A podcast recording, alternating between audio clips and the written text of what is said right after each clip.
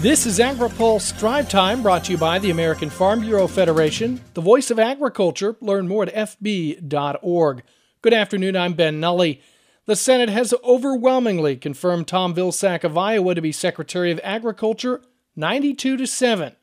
Speaking on the Senate floor before the vote, Agriculture Committee Chair Debbie Stabenow says Vilsack's knowledge of agriculture in rural America is needed now more than ever. He has a proven track record, will embrace new ideas in a new era at the department. I know he's committed to addressing the COVID 19 pandemic. I know that he's committed to focusing on feeding our families in need. We have more than 50 million Americans today that are in a hunger crisis themselves and their families. Ranking member Senator John Boozman voted in favor and says he trusts Vilsack will work with Congress to tackle specific challenges. Farmers and ranchers find themselves in a curious position, curious times, battling COVID, natural disasters, and turning the tide of a few tumultuous trade seasons. The Secretary must ensure that this administration works with producers of all regions and all commodities and the department does not make the hard work of farmers and ranchers more difficult by throwing up obstacles as opposed to opening doors of opportunity. Independent Vermont Senator Bernie Sanders joined six Republicans voting against Vilsack. Vilsack recently was president and CEO of the U.S. Dairy Export Council. This will be his second stint at USDA. He previously served under former President Barack Obama. Read more of Spencer Chase's story at agripulse.com. President Joe Biden is scheduled to visit Texas Friday to understand last week's winter storm devastation.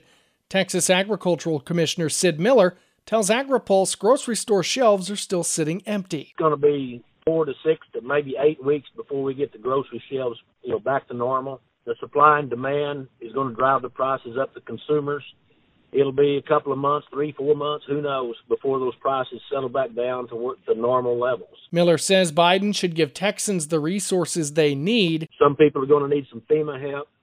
We're going to need some help from the FDA. We're going to need some leniency from the EPA. We're definitely going to need a lot of help from the USDA. Other industries such as citrus, cattle, dairy, wheat, and poultry have also been affected.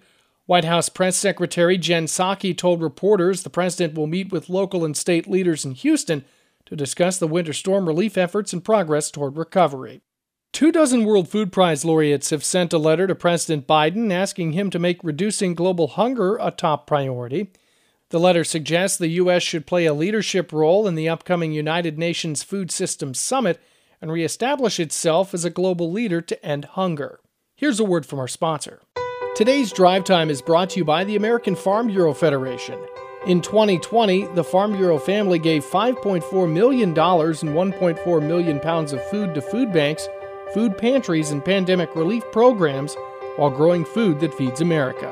Learn more at fb.org.